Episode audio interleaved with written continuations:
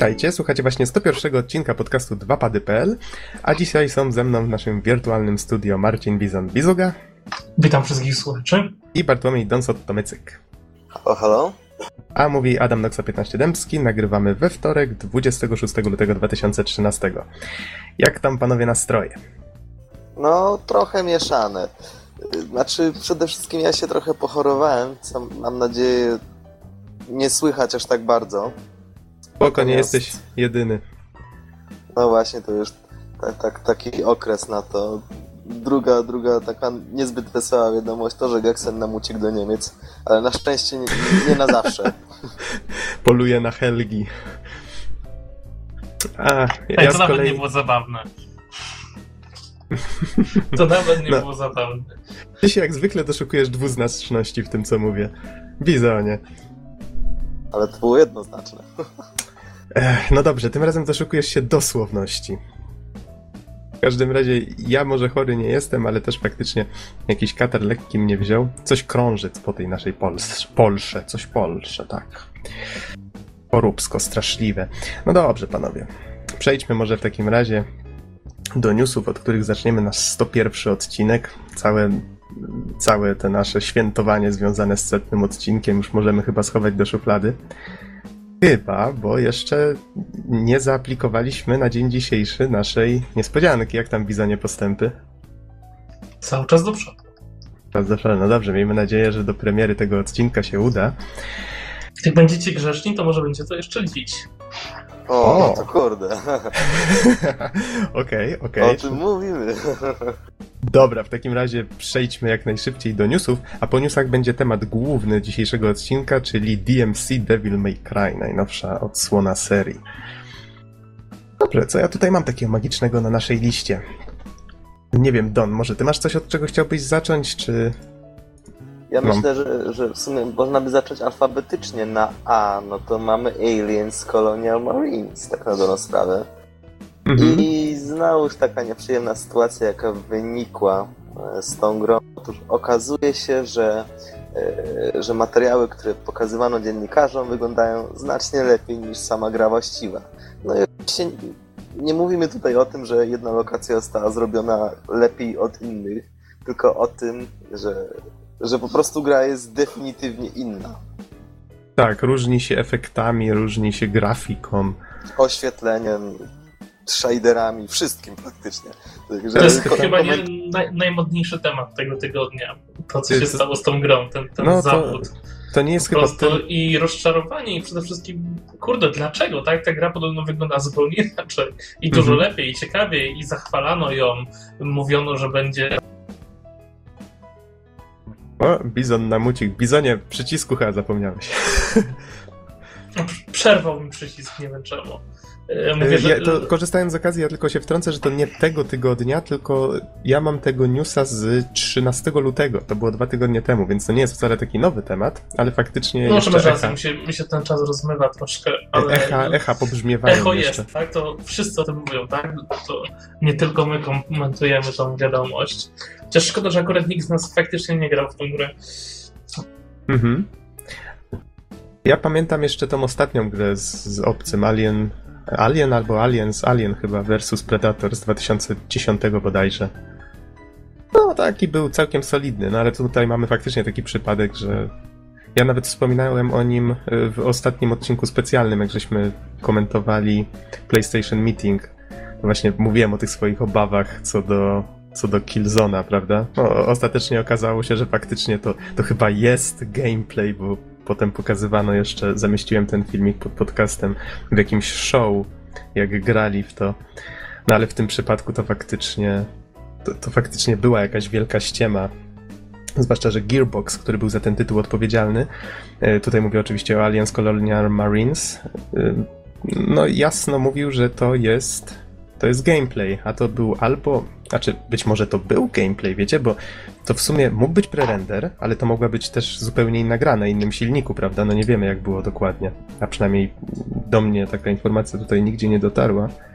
Znaczy to wiesz, to, to równie dobrze mogło wtedy tak to wyglądać, a przez jakieś decyzje w trakcie e, procesu developingu zostały zmienione, na przykład jakieś e, część silnika graficznego, bo na przykład się haczył tak naprawdę na większości urządzeń albo coś. Nie wiadomo, co tam się zdziało, tak?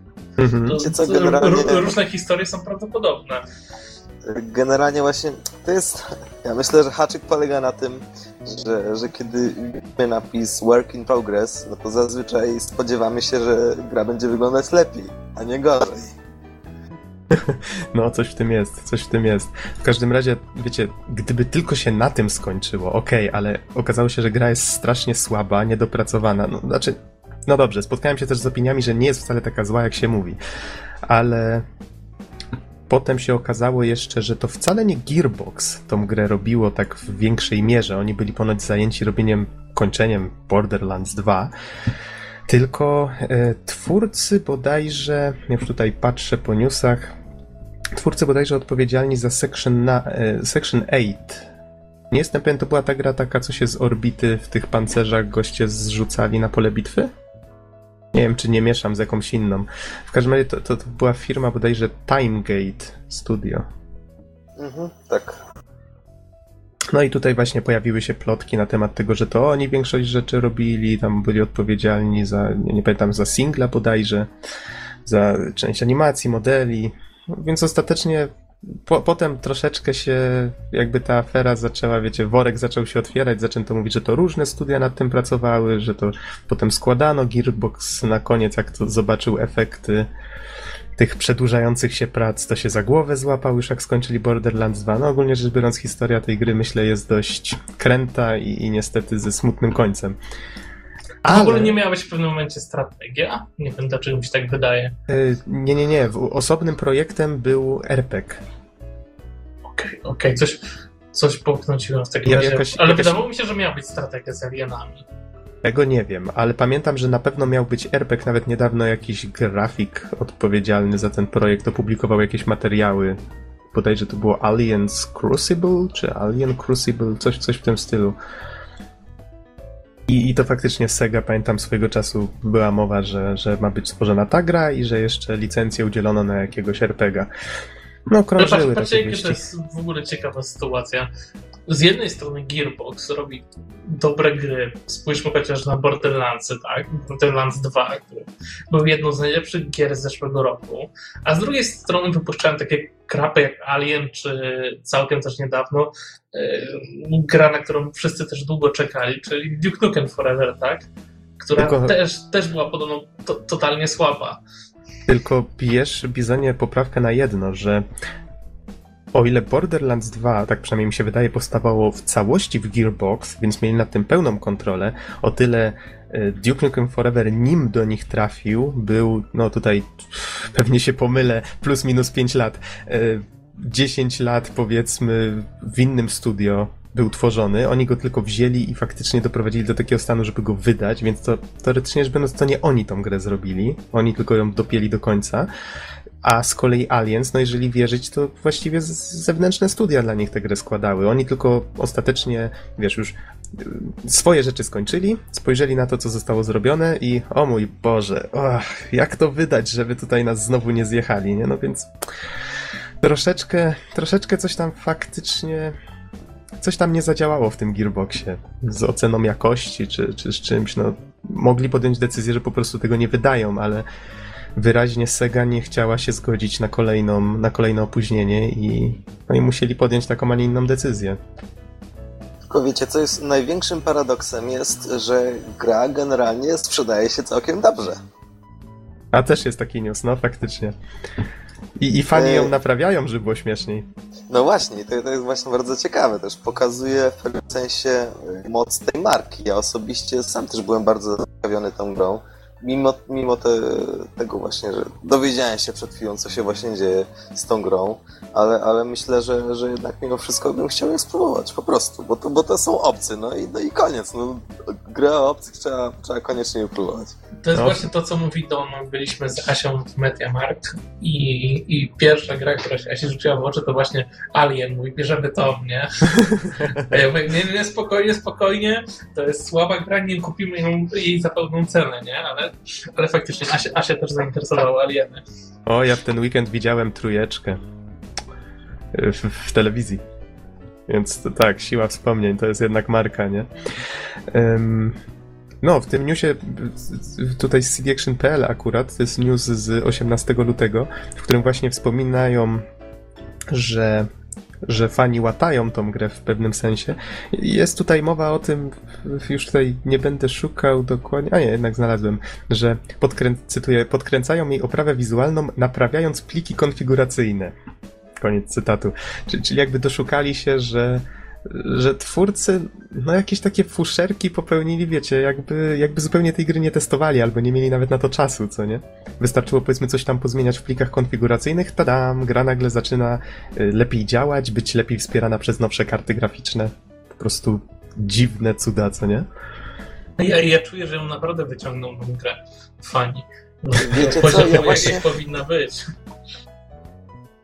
Ja właśnie mam przed oczyma taki news, z porównaniem screenów, e, z modowaną wersją i, i, wersją oryginalną i powiem wam szczerze, że grafika zaczęła być taka bardziej wyrazista, e, kolory intensywniejsze i, i no i ostatecznie więcej charakteru. Przesłałem wam linka, możecie w każdej chwili sobie to porównać.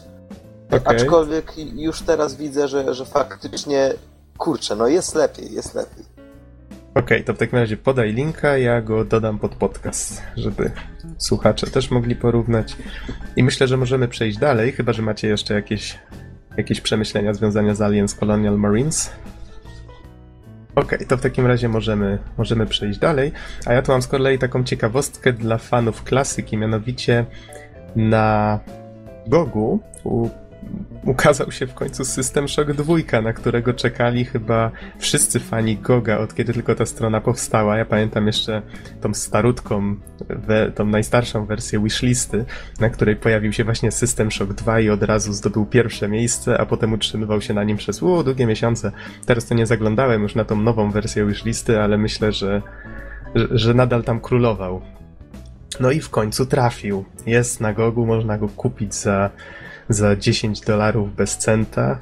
No ja już, ja już zakup, zakupu dokonałem, zacząłem grać, bo przyznam się szczerze, nigdy, nigdy w System Shocka nie grałem, ani jedynka, ani dwójka, a wiele o tej grze dobrego słyszałem. No a poza tym jestem wielkim fanem Bioshocka, który jest jakby duchowym następcą i faktycznie widzę, że te gry mają strasznie dużo wspólnego.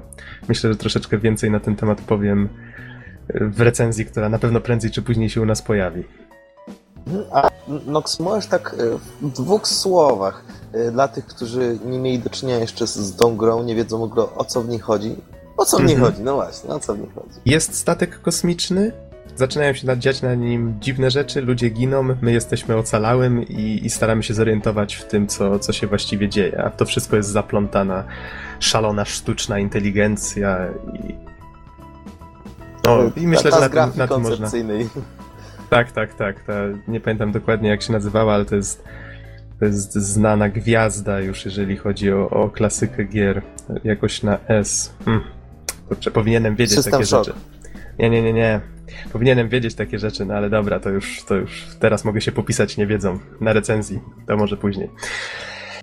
E. No i jeszcze dodam od siebie, że z trailera wynika, że, że, że gra jest stylizowana na horror, a jeśli, jeśli faktycznie nie jest straszna, no to przynajmniej jest taką, no można powiedzieć, mroczną opowieścią.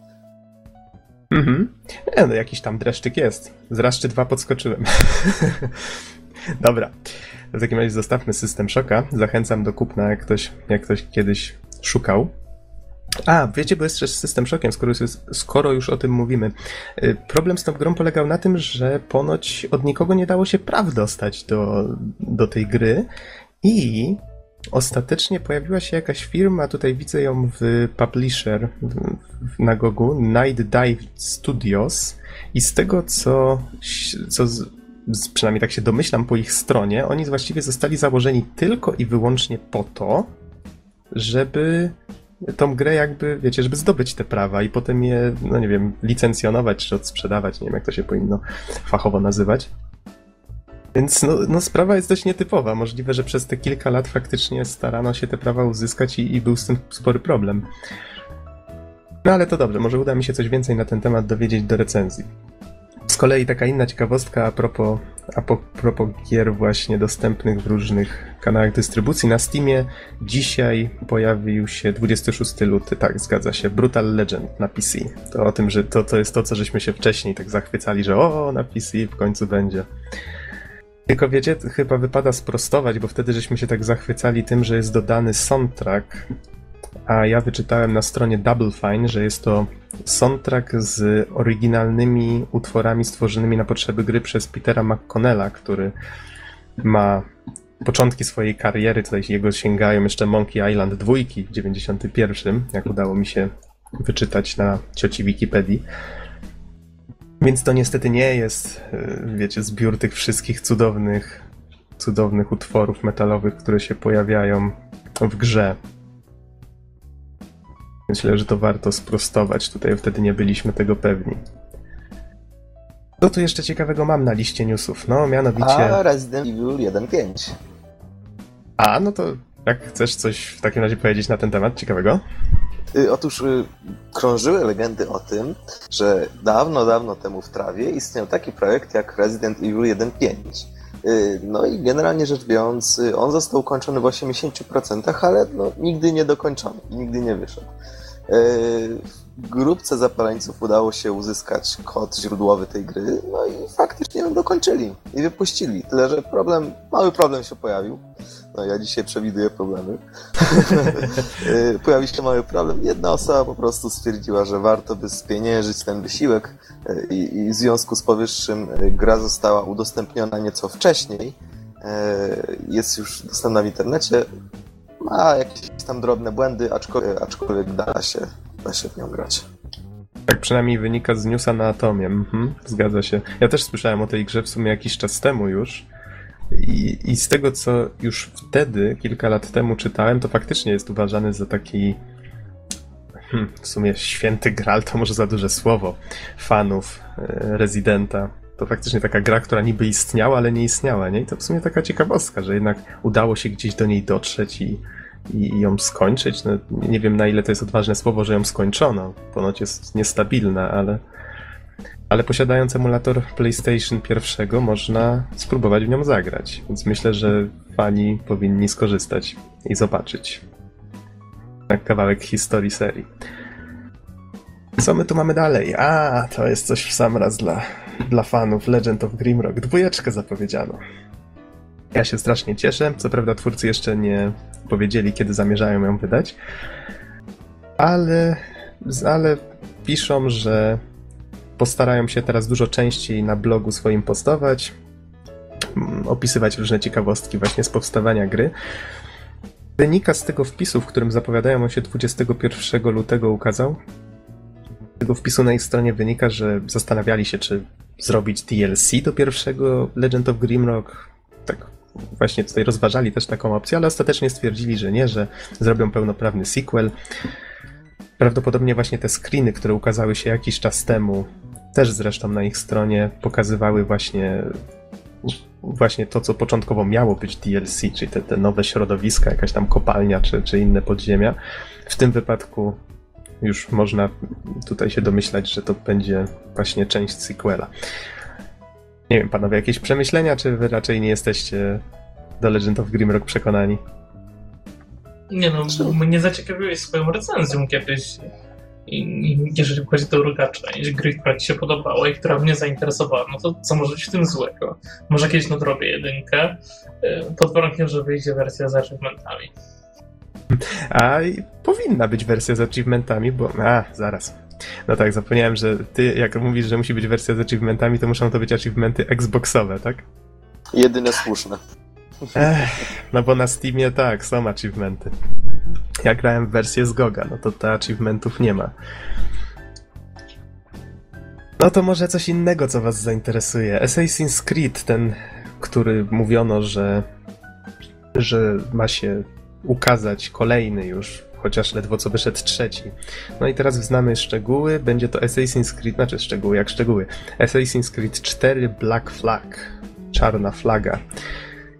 I będzie się kręcił wokół, wokół motywów pirackich. Akcja ma być, tutaj mam news na Atomie i może go zacytuję. człowiek jeszcze nie miał okazji ograć Assassin's Creed 3, a Ubi, tutaj pewnie w domyśle 3, a Ubisoft, Ubisoft już ostro pracuje nad kolejną odsłoną. Tym razem gracz wcieli się w Edwarda Kenwaya, ojca Hightam Kenwaya, który jest piratem, dlatego akcja zostaje osadzona na Jamajce, Kubie i wyspach Bahama. Koniec cytatu. No i zaraz, ma... zaraz. Czyżby atak z zaskoczenia na jakiegoś walenia? Cytatu. no tak, też tutaj część newsa. No i ponoć mają być wersje na PS3 i PS4. Przynajmniej tak, tak można by się domyśleć z newsa. No zobaczymy. I, na pewno, I pewnie nowego Xbox, tylko nikt jeszcze o tym nie mówi. Mhm. Zobaczymy, co z tego wyjdzie. Mm, w każdym razie ja muszę się przyznać, jestem mocno do tyłu z serią. No ale wydaje mi się, że w tym przypadku, jeżeli wszystko się kręci wokół motywów pirackich, wokół statków, to raczej nie mieli tutaj jakichś większych trudności. Wiecie, wzięli te elementy, które mieli już w trójce. Pamiętacie na E3, jak się chwalili tymi statkami i bitwami morskimi. Myślę, że w tym przypadku po prostu jest to naturalna kontynuacja. Zobaczymy, co z tego wyjdzie. Ja się zastanawiam, czy ta czwórka faktycznie będzie w tytule, czy to będzie tak samo jak było z trójką, co ja mówię, z dwójką, że potem po prostu robili podtytuły w formie dodatków. No dobra, to przejdźmy może dalej, tak troszeczkę przyspieszając. The Last Guardian. W końcu twórcy znowu powiedzieli, że żebyśmy troszeczkę dłużej poczekali, jednak prace nad grą trwają i przeproszono, że nie pojawiła się żadna informacja na temat gry na PlayStation Meeting 2013. Zapewniono, że gra nadal powstaje, no i można się tylko domyśleć, że dowiemy się czegoś więcej na E3. Być może też dowiemy się w końcu, jak wygląda konsola. Na razie jest znana jako niewidzialna, tak? No dobrze, co tu jeszcze? Co tu jeszcze? Hmm.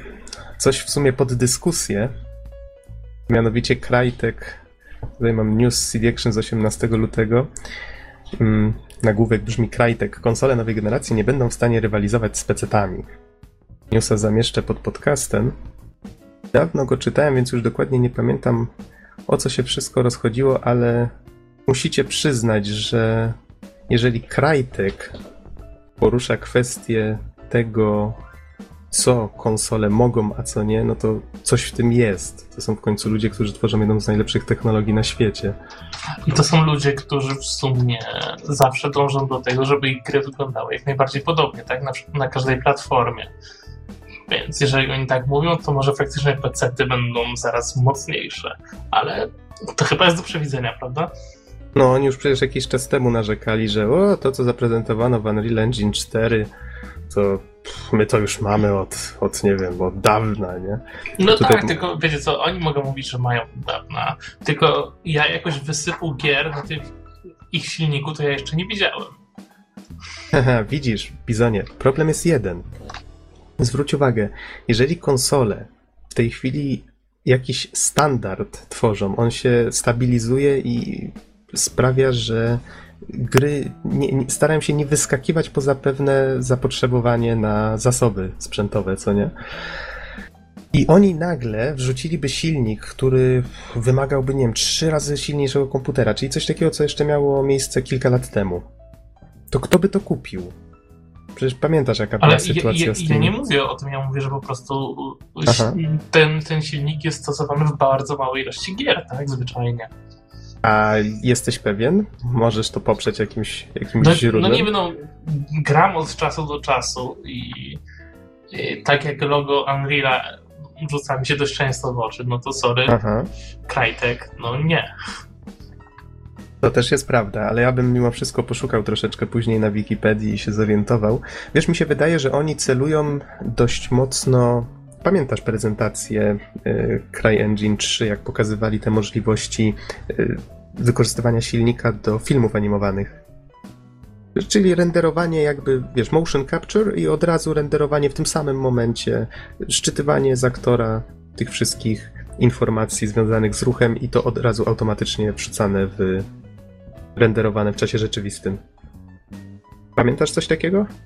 Myślę, że oni celują też właśnie w tego typu rzeczy, czyli w zastosowanie nie tylko na potrzeby gier. Bardzo możliwe, że na tym też zbijają niemałe pieniądze.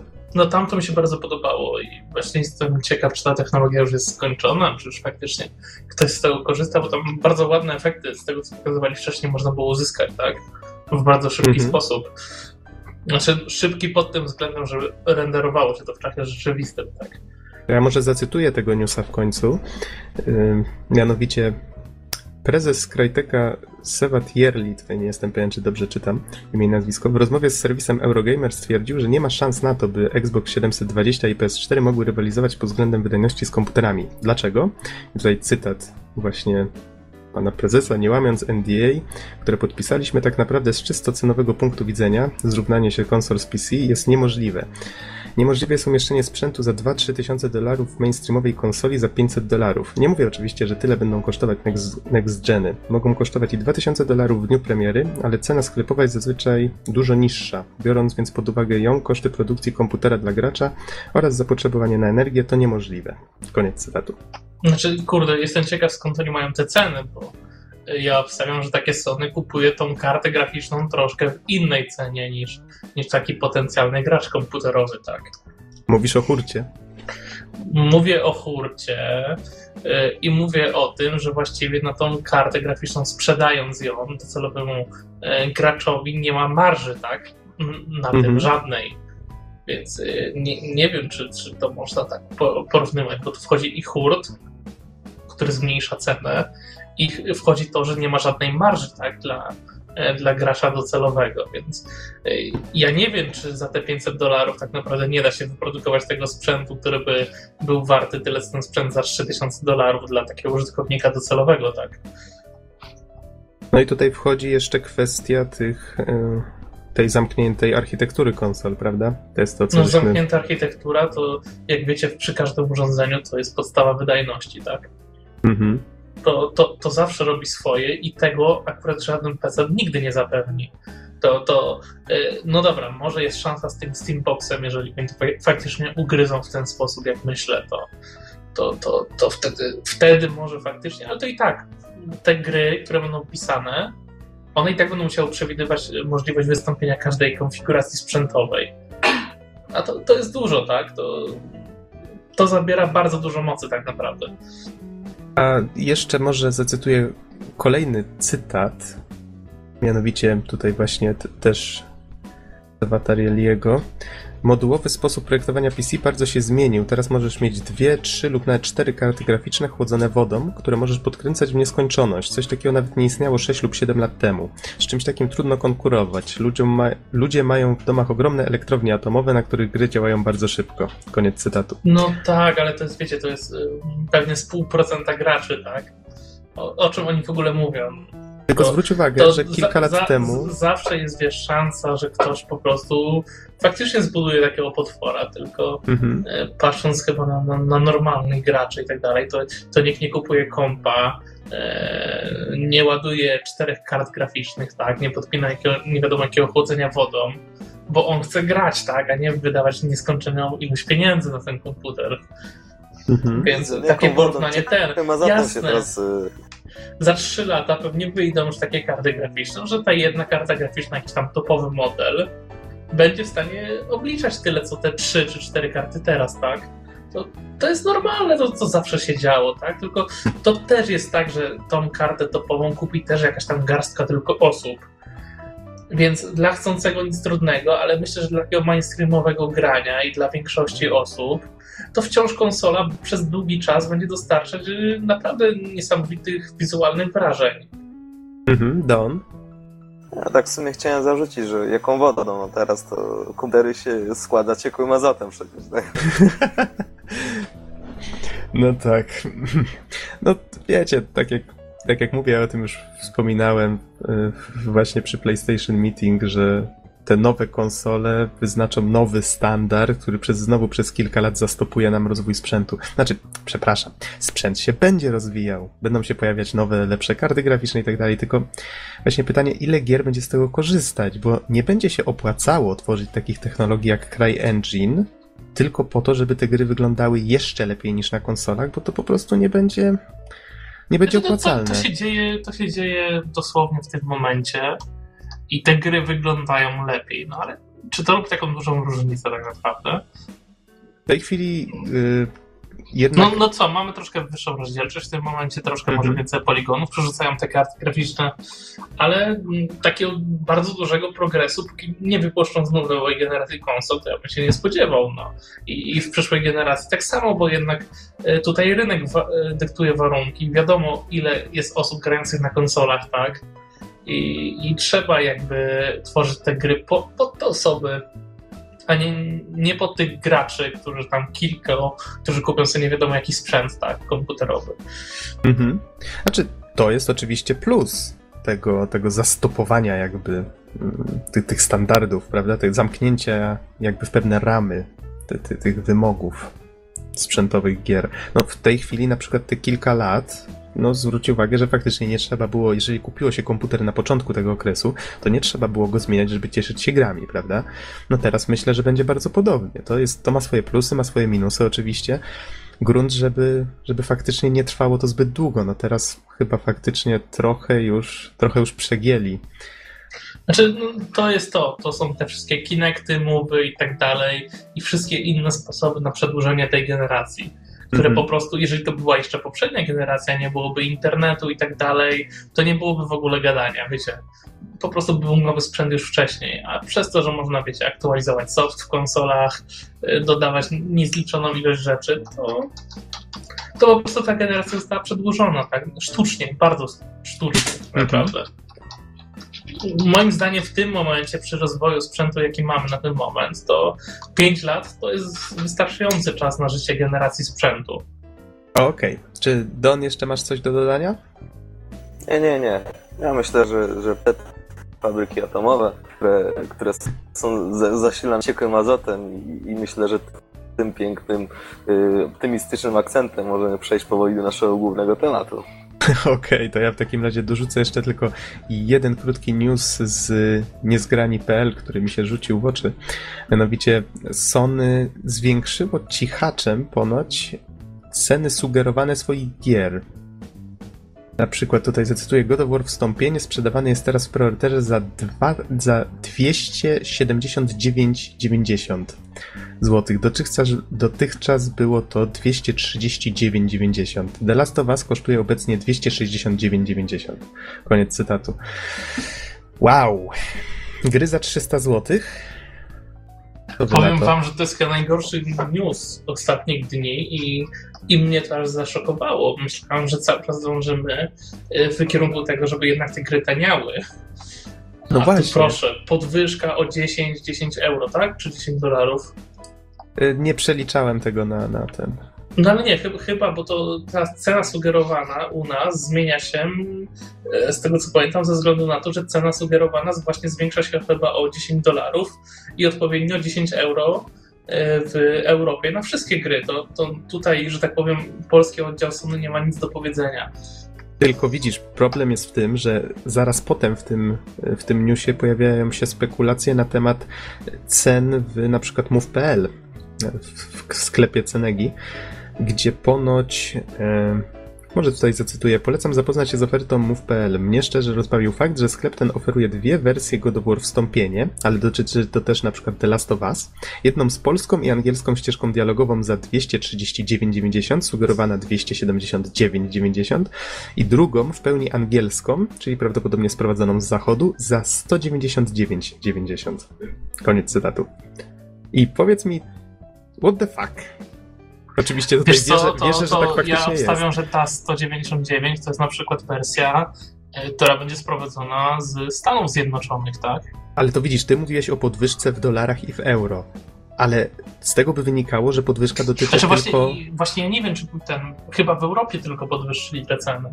A może tylko w A Polsce? może- Może... to dotyczy wersji Nie, nie, wiem, wiem, że, wiem, że czytałem właśnie e, newsa jakiegoś i właśnie trudno mi teraz go przytoczyć w 100%, bo to już było kilka dni temu Aha. i, i właśnie tyczyło się to tego, że, że to nie tylko u nas jest ta podwyżka i ta podwyżka u nas właśnie wynika z zwiększenia ogólnej ceny sugerowanej. No Poza tym za, razie. zauważ, że dolar jest wciąż e, tańszy sporo od euro, tak? Więc jak chcesz się przyjść ze Stanów, to będzie to właśnie ta, taka różnica. No w każdym razie, jakkolwiek by nie było, to, to, no, to nie jest zbyt dobra wiadomość dla graczy. cała ta podwyżka i znaczy wiadomo, że sklepy nadal będą konkurować i starały się sprzedawać taniej, tak jak robią to teraz, ale no cena, jak rośnie cena sugerowana, to już nie jest wesoło, prawda? Zobaczymy. No zdecydowanie nie. Ja myślę, że właśnie e, zaczynamy płacić za produkcję nowej konsoli. wiecie, wiecie, żeby, żeby cena na starcie nowej konsoli była niższa, to, to, to teraz podwyższą ceny gier. Żeby się nie zdziwili, że w ogóle ludzie przestają gry kupować. E, jeszcze jest kwestia tego, że ja teraz wszedłem na PSN chyba po raz pierwszy od, no, znowu od dłuższego czasu i chyba Crysis albo Far Cry, nie pamiętam, w każdym razie któraś z tych, z tych najnowszych gier właśnie 200 chyba 80 zł i wiesz, za głowę się złapałem. No przecież to jest dystrybucja cyfrowa. Cały czas nam wmawiano, że jednym z plusów dystrybucji cyfrowej jest to, że mogą być tam gry taniej. Więc o co chodzi? To jest w ogóle... No, nie, nie, nie, ty, ty nie zrozumiałeś po prostu tego, jak oni mówili, że gry mogą być tam taniej. Mogą, One nie mogą muszą. być taniej umieszczane przez producentów tych gier. A, no tak. To nie chodzi o to, że my mamy mniej za nie zapłacić, to no naiwny jesteś. Ach, no faktycznie. Ojej. Nie spojrzałem na to z tej strony. Och, och. Ech, dobra, zostawmy ten temat. Niestety źle się dzieje w państwie duńskim. Nie no, ale słuchaj, myślę, mhm. że, że no jednak no dzisiaj pecety to są elektrownie atomowe chłodzone ciekłym azotem, które są naprawdę potężne i myślę, że tym pozytywnym akcentem możemy przejść do, do głównego tematu. Widzę, że strasznie ci się spodobało to określenie z tymi elektrowniami atomowymi. Dobra, to pod podcast wrzucę nie, jeszcze... Nie, wiesz, po prostu próbuję coś stosownego powiedzieć teraz. Spoko. To wrzucę pod podcast dwa filmiki, czyli zwiastun System Shocka dwójki. Wow, jaka nowość. I God of War wstąpienie. No takie polecane całkiem. Całkiem fajne zwiastuny. Jeden klasyczny, jeden nówka, bo ten God of War wstąpienie, z tego co widzę na polskim kanale PlayStation Polska się pojawił 26 lutego, o to dzisiaj. No i możemy tym optymistycznym akcentem, równie optymistycznym, przejść w końcu do głównego tematu, czyli do gry DMC Devil May Cry, która się ukazała hmm, hmm, hmm, całkiem niedawno, bo w styczniu na PlayStation 3, Xboxa 360 i na PC. -ta. Na PC -ta parę dni później. Chociaż nie, to widzę, że to 25. Nie, dobrze, parę dni później. No, 15 stycznia na PS3, Xboxa 360, 25 stycznia PC. -ty. I gra powstała w studiu Ninja Theory. Theory znany, znanego chociażby z Heavenly Sword. O, i Enslaved Odyssey to the West. Pierwszą z tych gier przeszedłem, naprawdę bardzo dobra. Więc ogólnie rzecz biorąc, studio, studio znające się na rzeczy, ale z tego co pamiętam, strasznie im się oberwało za to, że zmieniają, tutaj to miał być reboot całej serii, że zmieniają y, markę, że Dante już nie jest taki jak stary Dante. No straszny hałas był na ten temat.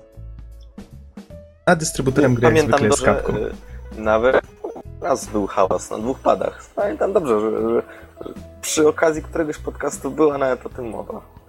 I, no w sumie tak. wszyscy, wszyscy byliśmy na nie. Z tego co pamiętam.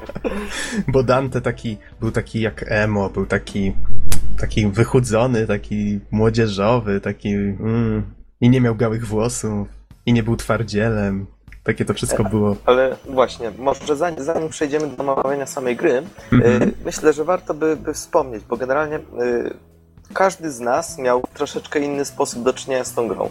Y, ty, Noxu, z tego co ja się orientuję, z tego co, co słyszałem, co mówiłeś, y, grałeś w poprzednie części i oczywiście w DMC Devil May Cry. Y, Bizon grał w poprzednie części, chyba prawie wszystkie albo wszystkie, i grał w demko DMC Devil May Cry.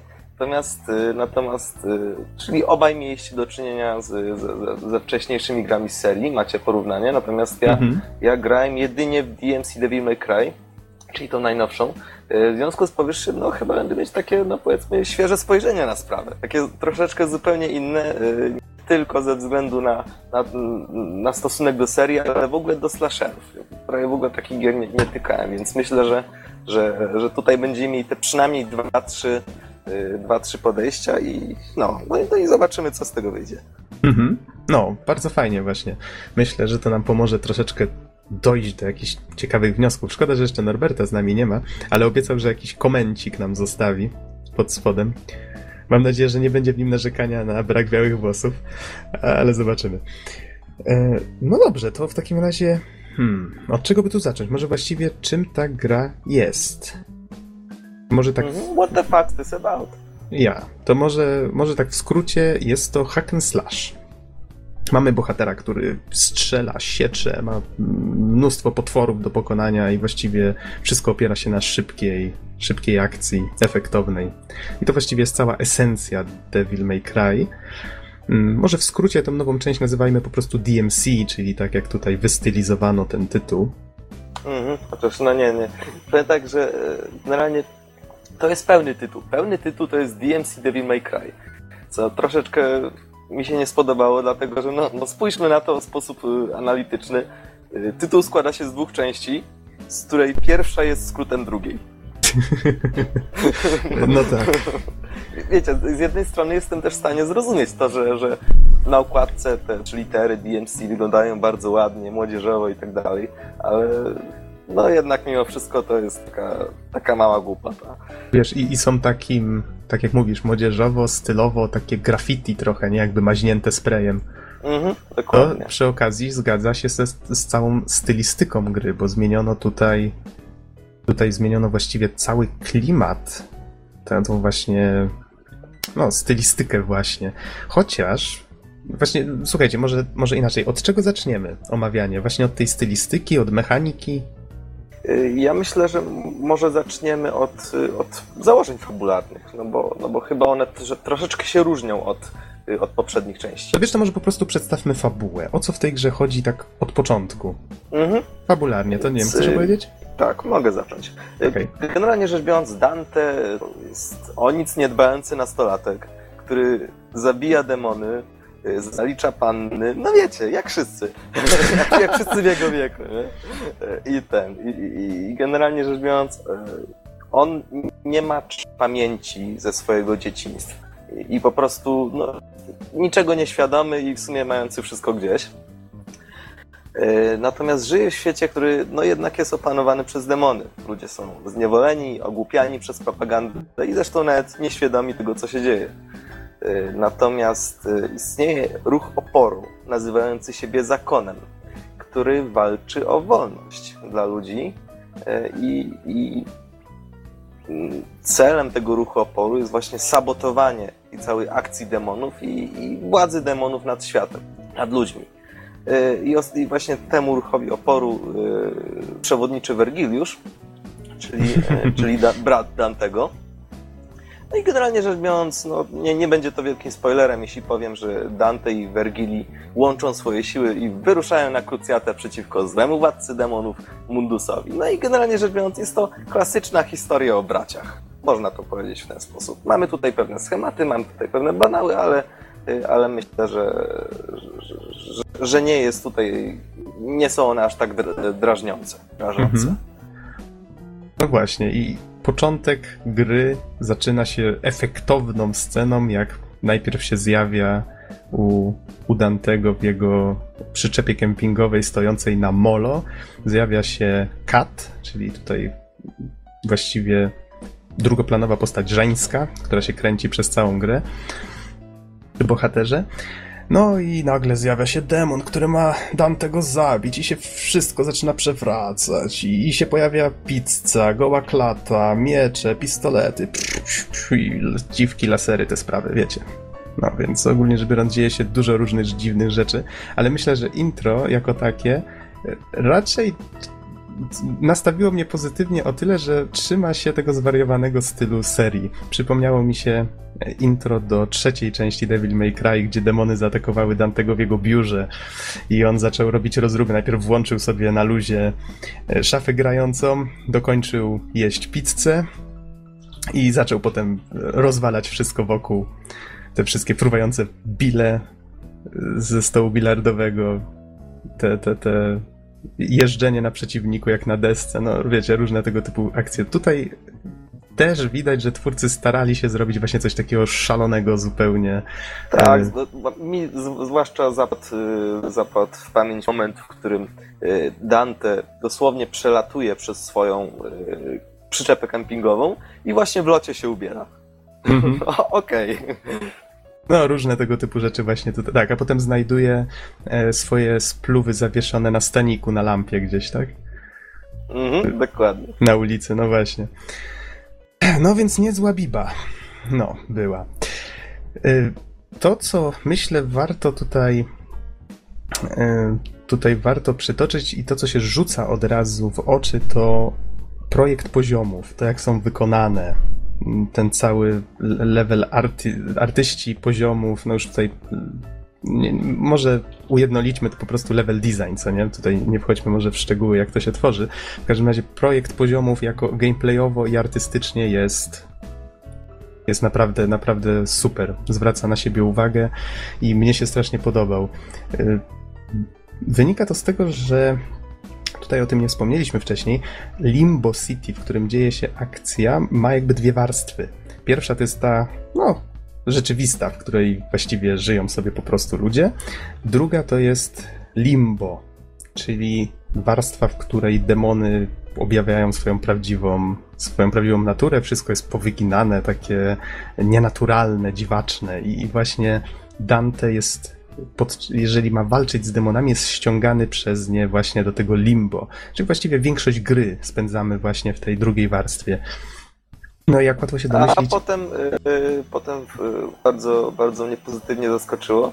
Te dwie mhm. warstwy będą się przeplatać w bardzo ciekawy sposób. Oni, oni, będą bardzo ładnie żonglować z tymi warstwami i bohaterami, którzy będą się znać. Jeden na przykład w świecie rzeczywistym, a drugi w limbo.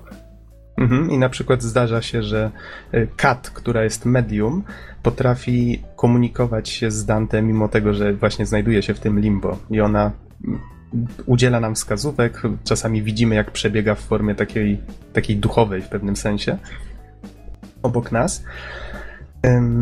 A samo limbo z kolei no to jest właśnie to, co według mnie jest najlepszą częścią tej całej gry, czyli to, jak to limbo wygląda, jak zostało zaprojektowane, to całe krzywe zwierciadło tego naszego świata.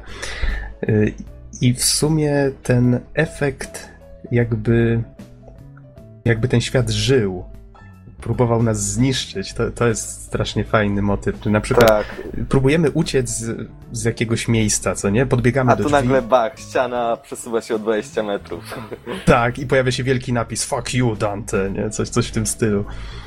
Więc tak, to jest super. Albo próbujemy uciec z kościoła i, i słyszymy głos Kat, że wyskocz przez witraż. O, spoko, biegniemy do witraża, nagle witraż się odsuwa o 100 metrów, podłoga się zapada. O, fuck. Bardzo fajny efekt, że, że poziomy zdają się być dynamiczne. Oczywiście to wszystko jest liniowe, ale, ale przechodząc grę pierwszy raz, wow, tu coś się kurczę sypie, przebudowuje i tak dalej. Robi -hmm. to naprawdę wrażenie. Natomiast y, jeśli chodzi o moje refleksje co do level designu, pierwsze poziomy, y, gdzieś przy początku gry, ja widziałem wyraźnie, że, że kurczę, no fajny pomysł ludzie mają i tak dalej, ale cały czas miałem takie wrażenie, że kurczę, ja tutaj powinienem, powinienem się tym zachwycać, a ja po prostu stwierdzam tylko, no ciekawe. Dlaczego, dlaczego, dlaczego się nie tym nie zachwycam? Dlaczego nie? I, i, I, okazało się, dowiedziałem się dlaczego nie. No dlatego, że najlepsze pomysły y, twórcy zostawili sobie na kolejne poziomy, na ostatnie poziomy. I muszę powiedzieć, że y, te kolejne już takie zmierzające do wielkiego finału są o wiele bardziej epickie. Jeszcze dosłownie mm, twórcy wykorzystują wszystkie jakby możliwe, ciekawe, czasem nawet groteskowe pomysły, na przykład, no nie wiem, no Dante przez chwilę dosłownie jest w wiadomościach. Nie, że jest w telewizorze, tylko jest w wiadomościach. Także tak. pomysły są naprawdę szalone, wykorzystują niesamowite jakieś, jakieś koncepcje. No i mogę rzucić jedno małe spoilerskie hasło. Mhm. Diabeł ma talent. To po prostu it made my day. Diabeł ma talent, tak, dokładnie. The devil has talent. Znaczy, wiesz, e, poziom, jak już mówimy o poziomach, to poziom poziomów e, wydał mi się tak ciepko nierówny. Znaczy, cały czas jest ekstra, naprawdę pomysłowo, oryginalnie okej. Okay. Tylko, że miejscami widać, że ten, ten wysoki poziom czasami troszeczkę spada. Tutaj odwiedzamy na przykład, bo cała fabuła jakby kręci się właśnie wokół tego, że dołączamy do tego ruchu oporu, Dante poznaje swoją przeszłość, tutaj odwiedza swój, mm, Virgil prowadzi go właśnie do, do domu rodzinnego, którego on wcześniej nie znał. Potem pomagamy im jakby temu zakonowi y, niszczyć powoli to Imperium Montusa i na przykład, to, tutaj mamy no, po prostu taką... saboto, sabotować je w odpowiednich miejscach, tak żeby go zabolało. Tak, dokładnie. No i mamy tutaj na przykład nawiązania do, znaczy nawiązania, to jest taka troszeczkę, nie wiem czy to dobre słowo, groteska, satyra na, na nasze dzisiejsze czasy, czyli właśnie, że to, że media nami manipulują, y, tutaj powiedzmy kamery, które obserwują nas na ulicy, to są naprawdę, wiecie, demoniczne oczy, które, które pilnują nas. I to wszystko jest takie, takie właśnie taki nasz świat w krzywym zwierciadle, albo... Mhm, dokładnie, albo właśnie... na przykład ten y, Verityl, czy jakiś właśnie napój, yy, przypominający Pepsi albo jakiś inny, który, który właśnie ma za zadanie ogłupiać ludzi yy, i gdy przechodzimy do Limbo, widzimy dokładnie cały proces wytwarzania tego napoju i wierzcie mi, nie chcecie tego pić. Oczywiście tutaj nie porównując tego z żadnym istniejącym, żeby nie robić kryptoreklam, ale tak, takie nawiązanie na zasadzie, że w sumie nie jesteście pewni jak to powstaje, więc czemu to pijecie, nie? Wiesz co, generalnie oglądałem statystyki, takie Aha. bardzo ciekawe, że wśród graczy Devil May Cry yy, spadł, spadło zainteresowanie takimi napojami jak Coca-Cola, Pepsi i tak dalej. Ale to autentycznie, czy żartujesz? Jakie tam autentyczne? Ja i autentyczne dane. ale, ale naprawdę, no kurczę, to, to, okay. to byłoby coś. Tak mimo wszystko gra, no powiedzmy, że coś tam nam przekazuje fajnego, jak, jakiś taki in, inny punkt widzenia. Tutaj jeszcze bym rzucił kilkoma przykładami, ale nie chcę wam psuć niespodzianki, bo według mnie fabularnie gra jest raczej miałka ale główną atrakcją jest właśnie obserwowanie tego, y, w jaki sposób twórcy naginali naszą rzeczywistość i jakby wyłapywanie tych takich drobnych nawiązań. To jest to znaczy, mnie wiesz co? Y, najważniejsze Nox, w tej grze. Y, ja myślę, że tak. Fabuła faktycznie, jak powiedziałem zresztą wcześniej, to jest typowa historia o braciach. Z, mhm. takimi schematami, banałami, ale y, mimo, że sama merytoryka tej historii jest po prostu słaba, o tyle, yy, jeśli chodzi o warsztat narracji, on jest naprawdę świetny. Yy, narracja jest prowadzona w bardzo profesjonalny sposób i dosłownie, jakby moje wrażenie jest, gra jest zrobiona tak, by się podobała. Mhm. I, wciąga mimo prostoty, bo z jednej strony y, Dante to jest typowy chłopak, który ma wszystko gdzieś i, i potem oczywiście zostaje uświadomiony, ale mimo to, że, że jest to taki naprawdę duży schemat, no jednak troszeczkę nas wciąga, interesuje, co tam się dzieje. Ale poza tym też samo tempo rozwoju fabuły, czy poszczególnych wątków jest naprawdę perfekcyjne. E, twórcy przez całą grę podbudowują punkt kulminacyjny i naprawdę korzystają z niego całymi garściami.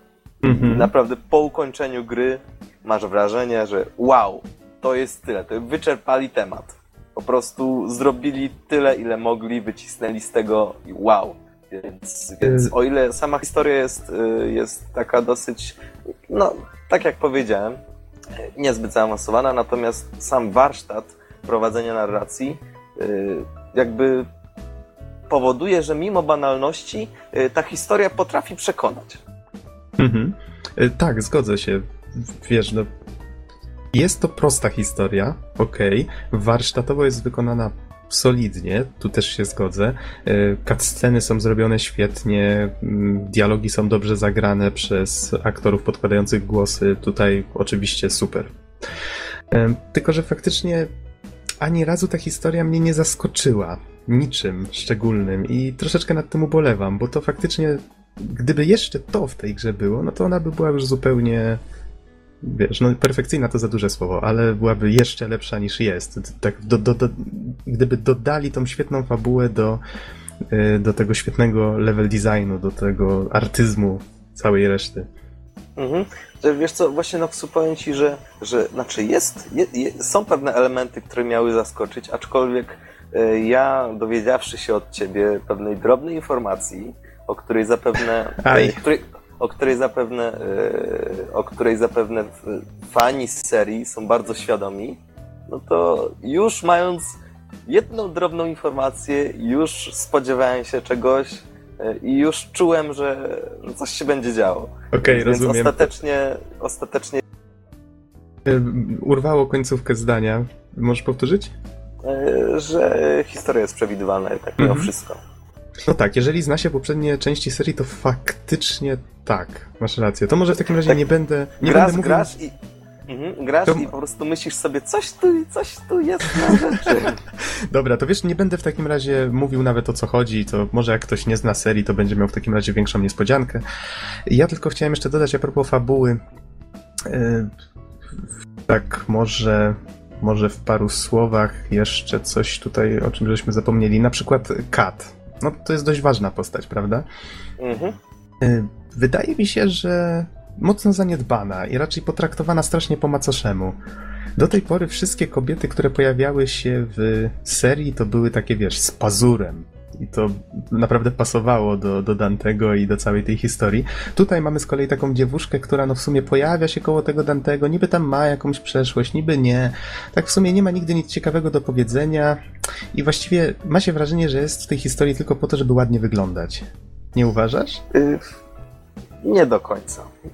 Nie do końca. Ale pewnie dlatego, że, że nie miałem styczności z poprzednimi częściami. Generalnie rzecz biorąc, ma ona swoje backstory i jej, i jej historii są poświęcone nawet, ojej, nawet więcej niż jeden filmik. Generalnie cały czas się przywija, także w gameplayowo się przywija w bardzo interesujący sposób. Także kurczę, jednak mimo wszystko, no, gdyby nie banał historii, to nawet ja bym się mógł przejąć nawet tą bohaterką. No, bo okej, może to Ale, kwestia ale gustu. myślę, że, myślę, że wiesz, że, że, że jakby target tej gry mógł być zadowolony, tak mi się wydaje, bo, Mhm. bo jednak, jednak mimo wszystko widać, że, całość jest robiona pod młodzież.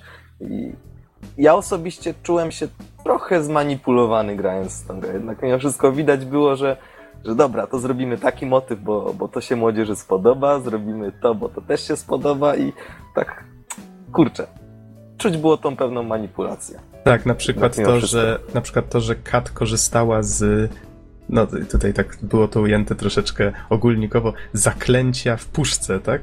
Że na przykład jak, jak potrzebowała z, jakiś taki glif magiczny namalować na podłodze, żeby tam tego przenieść do, do limbo, to brała szablon, cyk, cyk, cyk, cyk, cyk i sprayem mówiła, że przygotowała sobie wcześniej jakąś magiczną to, i to była taka młodzieżowa czarownica, nie?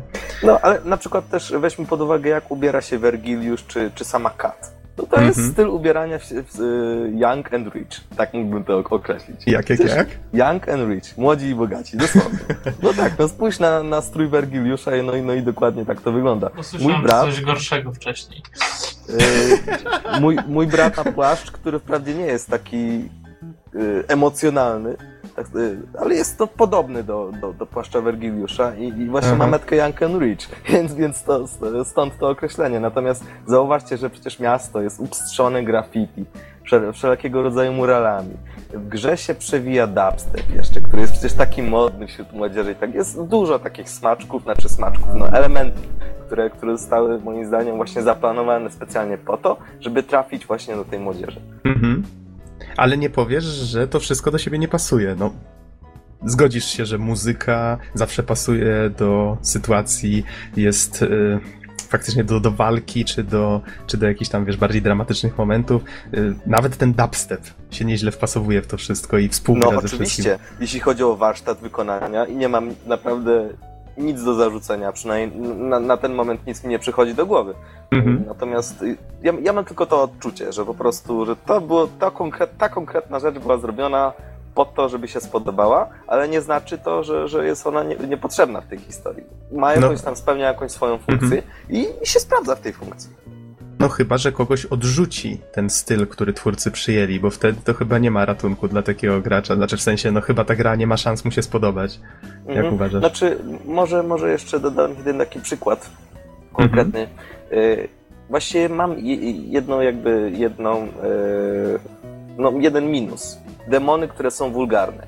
No generalnie rzecz biorąc, Wiem, wiem już o co ci chodzi. O te takie szczeniackie odzywki, na przykład w trakcie jednej walki z bossem, w której Dante zaczyna się z bossem wyzywać, nie wiem, jak w przedszkolu.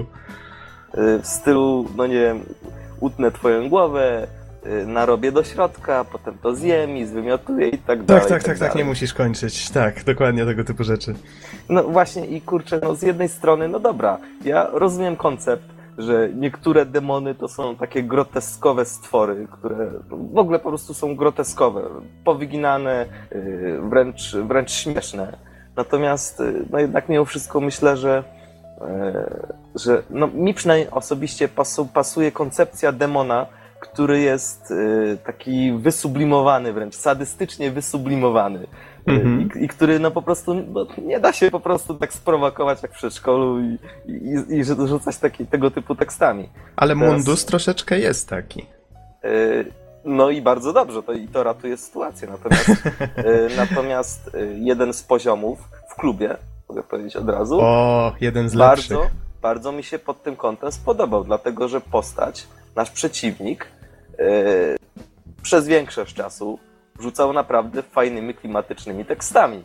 Yy, to znaczy bawiła się i... Znaczy była zła i bawiła się tym innymi słowy. Mhm. Czuć było w głosie satysfakcję z tego, że, e, z tego co robi. I właśnie i tak rozumiem postać demona, diabła, że, że robi zło i czyni z tego swoją satysfakcję, a nie rzuca tekstami z przedszkola. I daje się prowokować. I w końcu, no nie wiem, te demony nie wiedząc co odpowiedzieć, y, fuck you Dante. No, okej. Też się zdarzają takie, takie sytuacje. Em, wiesz, to może. Może przejdźmy już do mechaniki. Mhm. Okej?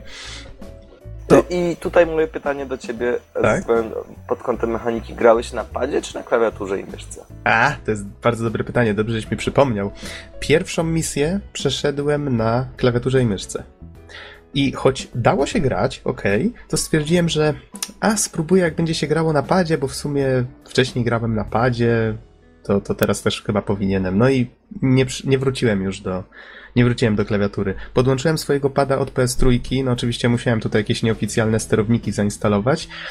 Y, musiałem w tych sterownikach wybrać, żeby gra rozpoznawała pada jako pada od Xboxa 360, bo inaczej się wieszała już na wstępie. A potem to już wszystko działało ślicznie i, i właściwie nie było potrzeby przesiadania się na klawiaturę i myszkę. A ty? Ja przechodziłem oczywiście na klawiaturze i myszce. Y, Jestem Miałeś problemy? Jestem typowym pacetowcem i zdania nie zmieniam. E, Natomiast, y, no właśnie, kurczę, pierwsze co, co, co mi się y, w tej kontroli rzuciło w oczy, ona jest taka strasznie wymyślna wręcz. Y, Czyli na przykład zmieniamy się między tymi broń, brońmi, no to przytrzymujemy Q albo E, albo jeszcze jakiś inny przycisk. I, i, I kurczę, no to mi się wydało takie nietuzinkowe. Ja nigdy wcześniej czegoś takiego nie widziałem.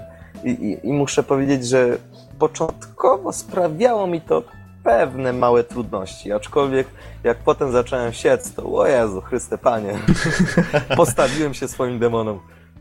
Z kolei na padzie właśnie dlatego nie przesiadłem się na klawiaturę, bo wydała mi się od razu pasująca do tego pada, wiesz, zaprojektowana po prostu idealnie. No to chociażby uniki, co nie, które właściwie... Mm, znaczy, wiesz, może nie będę tutaj wchodził w szczegóły. Musicie uwierzyć na słowo, że wszystko jest zrobione tak, że jeżeli macie pada, to macie pewność, że jak go podłączycie, to już wszystko będzie tak, jak być powinno.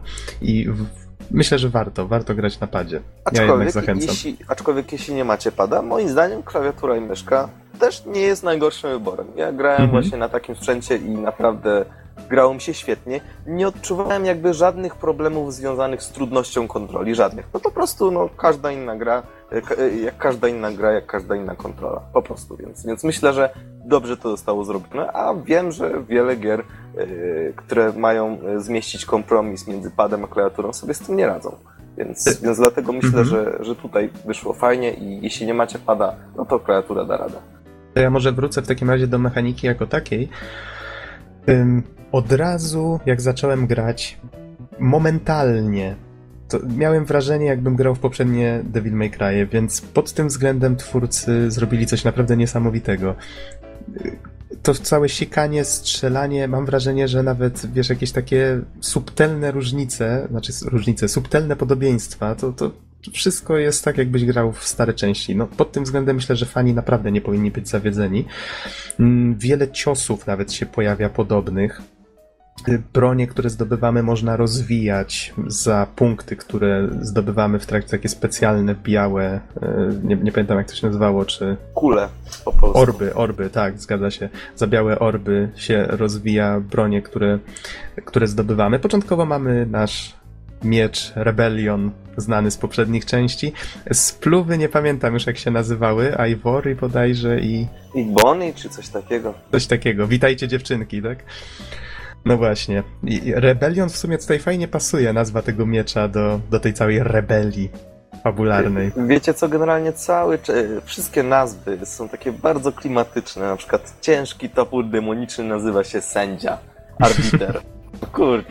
A na, natomiast na przykład y, anielska y, kosa nazywa się Ozyrys. No takie bardzo klimatyczne, fajne nazwy. Widać, że mhm. naprawdę nic nie jest przez przypadek. Natomiast właśnie jeśli chodzi o bronię, to może tak trochę uogólnie.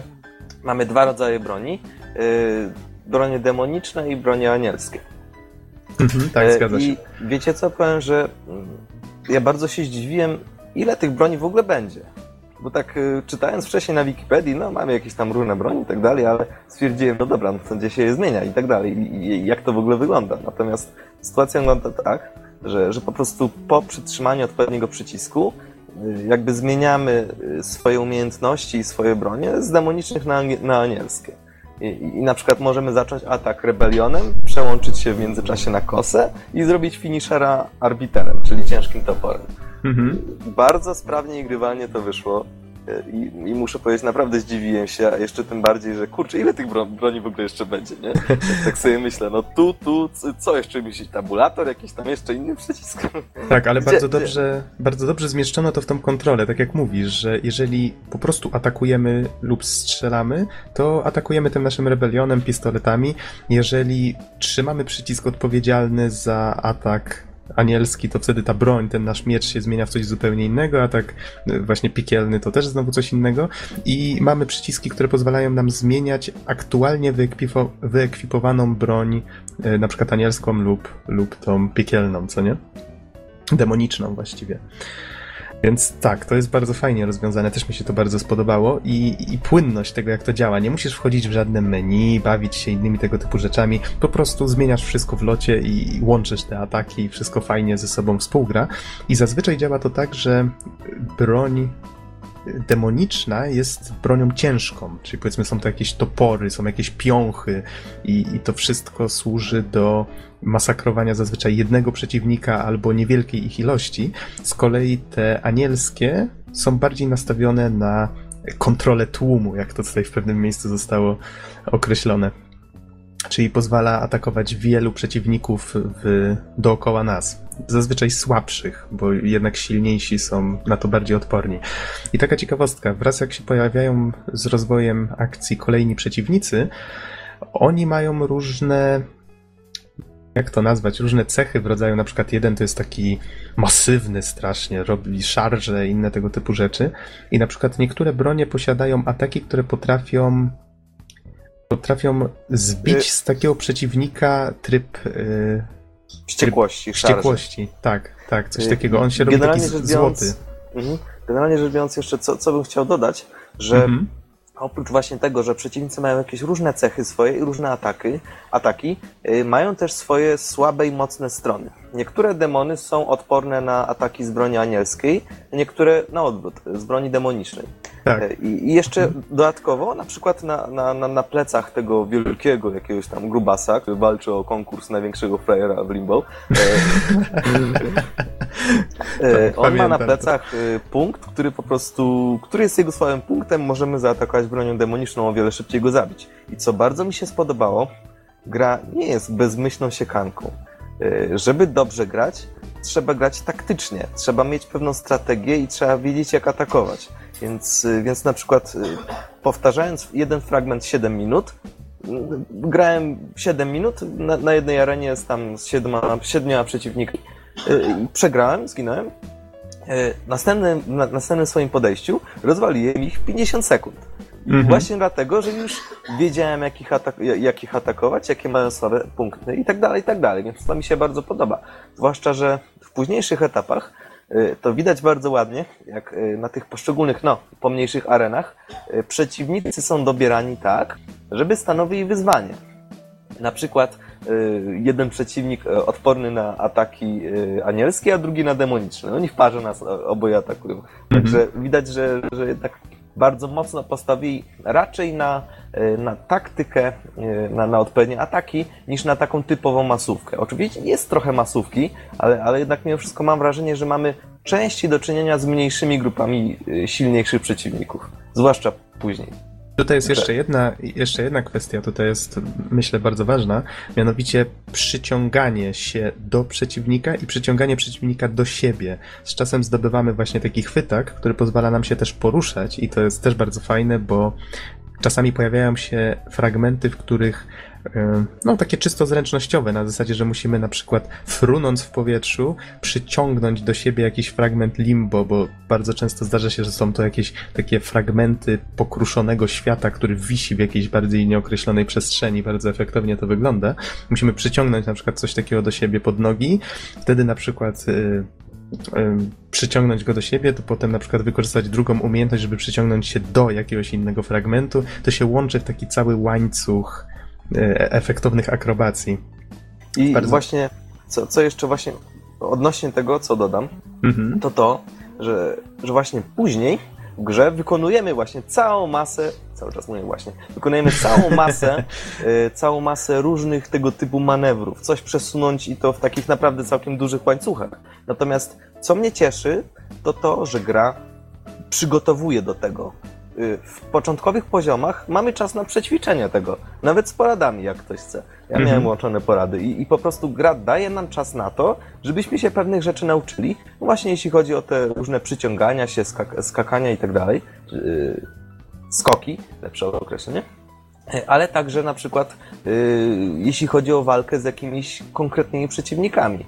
Czyli mamy na przykład do czynienia z, z jakimś grubym koleżką, yy, jako, on jest jeden sam, a w kolejnych poziomach on już jest z towarzystwem, czyli, czyli widać cały czas to rosnące wyzwanie.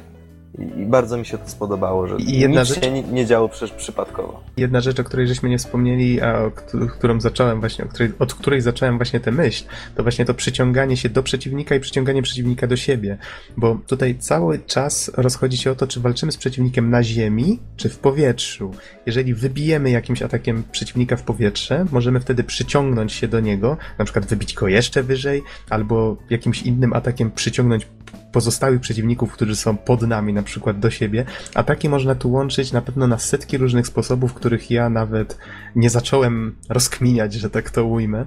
Y, jeżeli ktoś lubi się właśnie bawić w masterowanie, to jest to idealna gra, podobnie jak poprzednie części, bo cała struktura jakby scenariusza jest podzielona na no zresztą myślę, że tutaj fani nie będą zdziwieni na jaką ilość misji, ale to nie będę tutaj mówił, może ktoś nie chce wiedzieć ile jest tych scenariuszy w grze. E, każdy z tych, każdy z tych etapów Oczywiście pod sam koniec dostajemy ocenę, mm, w ile go przeszliśmy, na jakim poziomie trudności. Szkoda, że poziomy trudności trzeba odblokowywać, no chociaż to też jest w sumie troszeczkę tradycyjne. Na początku mamy do wyboru trzy. Którykolwiek z nich przejdziemy, to odblokowujemy kolejny. Potem po przejściu tego kolejny, kolejny, kolejny. Tam bodajże są cztery jeszcze do odblokowania. Y, tak, i z tego co ja widziałem, y, ten jakiś ostatni jest y, trybem, który można dopasować sobie do swoich potrzeb, czyli troszeczkę zmienić zasady. To Jeden znaczy, to, tych... to polega na tym, że chyba już trzeci od końca, a może drugi od końca działa w ten sposób, że przeciwnicy jak to było?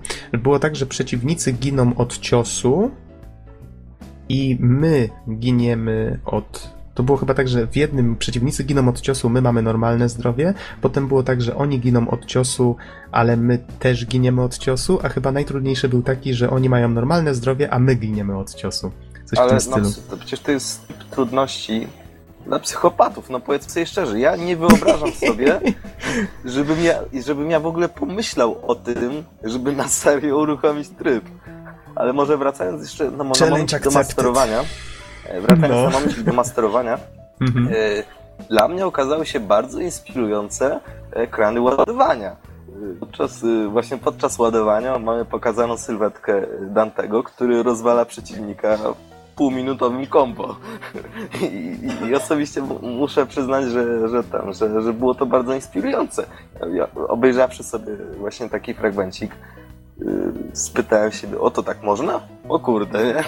I nagle, wiesz, wróciłem do, do spisu combo i, i, i zacząłem sobie bardziej kombinować. Teraz może zadam ci takie, takie może yy, normalne pytanie. Mhm. Jaki jest, jaki był twój jakby ulubiony zestaw broni, z których najczęściej korzystałeś. Ja mogę powiedzieć od siebie, że na pewno moją bronią numer jeden był arbiter sędzia, e, drugą rebelion, e, no i strzelba. E, natomiast z Ozyrysa, czyli z tej anielskiej kosy też korzystałem w miarę często, ale jednak arbiter to moja broń numer jeden. Aha, ja ci nie powiem dokładnie, bo ja dość często je zmieniałem. Ja zmieniałem je bardzo często na te nowsze i, i starałem się starałem się właśnie jakoś tak łączyć te ataki w różne kombinacje. Czasami starałem się nawet wracać do starszych i łączyć je z nowszymi brońmi. No tak nie miałem jakiegoś takiego jednego ulubionego zestawu. Tam pewnie w opcjach mógłbym sprawdzić, bo bardzo fajne statystyki zostały dodane do gry. O, a właśnie, a, a tak się zastanawiam. Bardzo fajnie, że został dodany, y, były tabele wyników zostały dodane. Jak my graliśmy na Steamie, to na przykład y, gra pokazywała mi nie najlepszego gracza na świecie, który oczywiście było szóstem, jak tylko pierwsze co spojrzałem, to tam wiesz, że etap był ukończony, bo ja wiem, w dwie sekundy, a miał najlepszy wynik, nie? No więc to akurat tego się nie uniknie. Ale... No tak, wiesz, cheaterów, cheaterzy w tego typu leaderboardach to są, to jest sklep powszedni. Dlatego świetna rzecz, wprowadzono dużo, włączający się właściwie już na samym początku, leaderboard z twoich znajomych. Czyli wszyscy twoi znajomi z, ze Steama, jeżeli tylko grali w grę, to możesz porównać sobie swoje wyniki z ich wynikami. Każdy etap osobno i na każdym poziomie trudności osobno. Czy mhm. było to ja dla ciebie... Przyznaję, ja przyznaję, że bałem się sprawdzać twoich wyników. Tak? Ale ja właśnie, ja traktowałem to tak troszeczkę, wiesz, jak wyzwanie, że o, Don przeszedł ten etap z takim wynikiem, albo Spierek przeszedł ten etap z takim wynikiem. Pozdrawiamy Spierka. no właśnie. E, więc to, to było fajne. Według mnie właśnie leaderboardsy friendsowe są, są bardzo dobrym pomysłem zawsze. Tak, to jest moim zdaniem przyszłość. Mhm. No dobrze, o czym żeśmy jeszcze nie wspomnieli? W sumie w, w, przypadku mechaniki, no walka jest najważniejsza, poruszanie się po mapach, pomysły na same ja mapy. chcę wiedzieć, czy po prostu wam się podoba ta gra. Oczywiście, że tak. Czy, czy, Od godziny czy o tym mówimy. Z, z Devil May Cry jest taka sytuacja, jeżeli chodzi o mnie, że, że ja grałem jakby w poprzednie cztery części Aha. i tak jak jedynka była świetna, dwójka była słaba, trójka znów była świetna, czwórka natomiast była średnia, czyli generalnie ja tutaj wyłapuję taki motyw, że jakby co druga część jest tą lepszą częścią Devil May Cry. No jakby tutaj z tej wyliczanki nie patrzeć, to wypadło, że ta część, o której mówicie teraz powinna być tą lepszą. E, czyli sugerujesz, że Ninja Fury powinni e, tutaj sugerując się tradycją następną część spieprzyć. No niestety tak. nie, okay. nie bo, bo ja grałem w demo tej gry i powiem wam, że właśnie czułem, czułem w tym DMC, tak, e, te wszystkie najlepsze walory Devil May Cry'a i, i byłem powiem szczerze, zachwycony nie tylko prawą wizualną, ale właśnie i tym, że oni tego naprawdę nie spieprzyli, no, naprawdę nie spieprzyli tej gry zwyczajnie w świecie. Mhm. Pomimo tego, że strasznie ją hejtowano, prawda? Tak, Jeszcze... pomimo, że hejtowano, tak naprawdę gameplay i jest, jest tak samo dobry jak nie lepszy, bo mówicie, że jest fajniejszą część między tymi broniami. Wiesz, że jakieś tam podobne rzeczy też były w poprzednich częściach. Ale jeżeli, jeżeli to jest dobrze rozplanowane, moim zdaniem troszkę zmiana stylistyki nie jest zła, bo potrzebujemy po prostu odświeżać gry, bo byśmy stali e, w miejscu. Ja, ja już mam dość patrzenia na tytuły, które e, wyglądają ciągle tak samo, więc e, taki, taki restart serii tutaj jest, jest spoko tak naprawdę, tak? Mhm. Wiesz, ten, warstwa fabularna, tak, jest strasznie fajna, ona, wiecie, mnie się skojarzyła troszeczkę, nie żebym miał tu jakieś doświadczenia z tym związane, ale myślę, że twórcy się inspirowali trochę jakimiś, nie wiem, tripami narkotycznymi, co, czymś w tym rodzaju. Tutaj wszystko bije takimi jaskrawymi kolorami, ten świat się tak zmienia, nie wiem, ten, ten e, poziom w klubie, co nie? Jakie tam rzeczy się odwalają, to wydaje mi się, że to właśnie było takim, ta, takim czymś inspirowane, co oczywiście nie jest złą rzeczą, bo faktycznie efekt jest piorunujący, tutaj pomysły, jakie się tu pojawiają. No w No pewnym ogóle, momencie, kurczę, w pewnym momencie y, tutaj deszcz zaczyna padać od spodu, no. Tak, generalnie pomysły były bardzo, bardzo ciekawe i barwne. I, I kurczę, myślę, że to nie były pojedyncze jakieś tam przypadki, tylko od, od pewnego momentu w grze już zaczęło się robić tylko lepiej. Po prostu już to, ta, wykorzystali te motywy na, na ile tylko mogli. Nie wiem, chyba, chyba no, zatrudnili kogoś, kto, kto tam się narkotyzował, spisywali jego pomysły. O, ale wiesz, tak jak mówię, niektóre plansze faktycznie podobały mi się trochę mniej, no na przykład ta fabryka tego napoju. Mhm, No tak, faktycznie, ona nie, nie była jakoś porażająca. Jeszcze właśnie... mi się mniej, mniej Mhm. jakoś tak. No nie, mniej inspirująca jak reszta, bo faktycznie niektóre elementy wybijały się dość, dość silnie na tle reszty. Myślę, że możemy jeszcze powiedzieć dwa słowa o walk- walce z bossami. O, no Moim koniecznie, zdaniem- koniecznie. E, Moim zdaniem zostały bardzo fajnie zrobione. Po pierwsze, e, wszyscy, wszyscy bossowie są no, unikalni. Mają jakieś Mhm. tam swoje ataki. Na każdego, no jednak trzeba mieć pewien sposób, jakąś, jakąś troszeczkę no, podobne, ale jednak wszystko e, troszeczkę inne, inne metody walki. Natomiast, natomiast co mi się podobało, to to, że e, w grę były wplatane cutscenki bardzo króciutkie.